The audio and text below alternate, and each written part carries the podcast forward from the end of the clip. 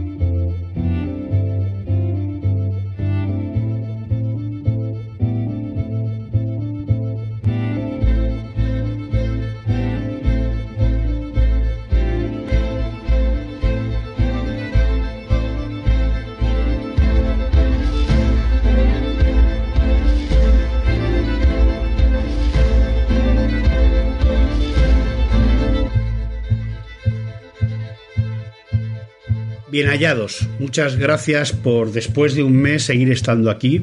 Vamos a hacer una pequeña introducción a la que os voy, a, os voy a explicar por qué no hemos grabado ampliando el debate durante casi un mes. Y es porque he tenido un pequeño problema médico. Casi me voy al otro puto barrio. He estado un mes postrado en una cama. Pero bueno, no gracias a liberales y a otras pestes, sigo vivo. Sigo vivo gracias a celadores, auxiliares de clínica, auxiliares de enfermería, enfermeras, enfermeros, médicos y médicas que han velado a pesar de muchos recortes y de muchas miserias en la sanidad pública por mi vida y por mi salud. ¿Os jode? Pues que os den porque han sido ellos los trabajadores, los únicos que crean riqueza, los únicos que crean salud y que ayudan al resto de los ciudadanos, los que me han salvado el pescuezo. Y por eso eh, tengo desde aquí, desde ampliando el debate, que agradecerles a todos el haberme soportado mi demencia, mis alucinaciones, mis miedos, mis terrores, eh, mis mearme encima, mis cagarme en lo alto, todas estas cosas tan escatológicas y tan desagradables que por desgracia los enfermos a veces sufrimos. Bueno, ya estamos vivos, yo ya vuelvo a estar vivo, yo he vuelto a resucitar y volvemos a grabar ampliando el debate. En estas fechas tan señaladas, el lunes era día de la feliz prostitución española, aquella que nos contaron a todos, aquel momento de unificación nacional en el que como único ejemplo en toda Europa pasamos de una dictadura fascista, genocida dictadura fascista, a un Estado plenamente democrático, todo ello sancionado por un bonito documento que se llama la Constitución. De aquí en adelante la prostitución, la prostitución del 78 un bonito documento, marco jurídico, marco legislativo supremo del Estado-Nación español, que identifica y marca cuáles son los límites legislativos a los que ha de someterse a la población. Todo lo que está en la Constitución es de obligado cumplimiento, exceptuando evidentemente aquellos artículos referentes a los derechos, que no íbamos a ser de otra forma.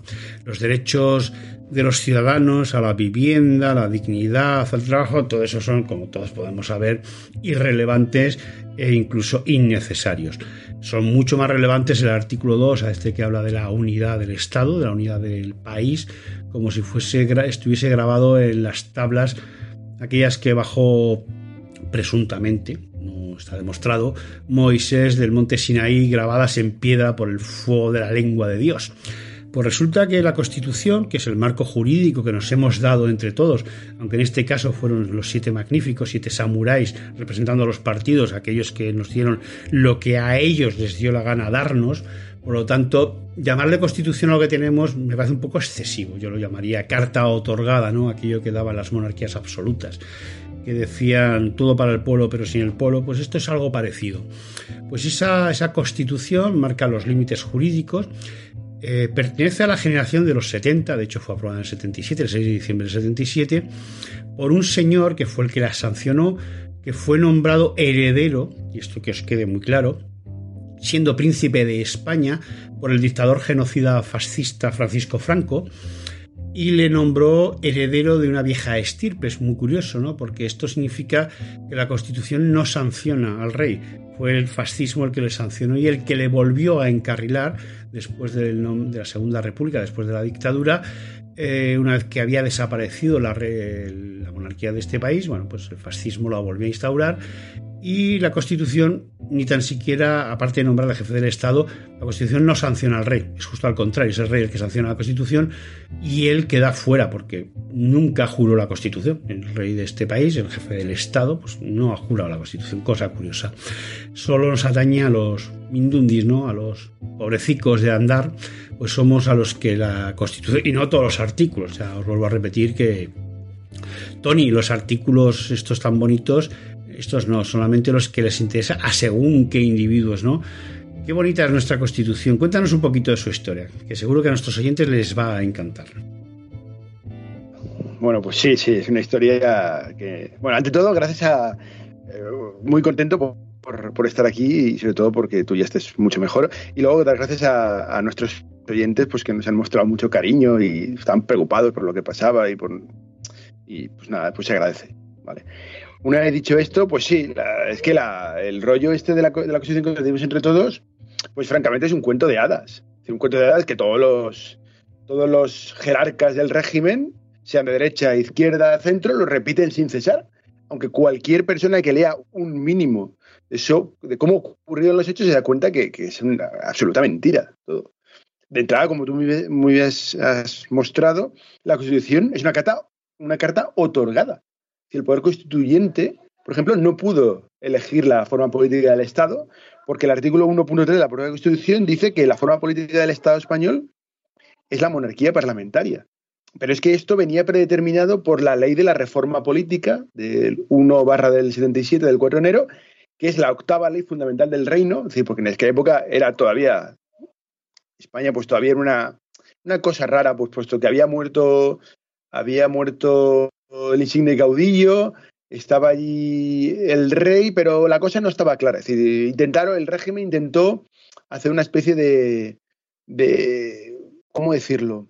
De adaptación, no ya ni siquiera ni reforma.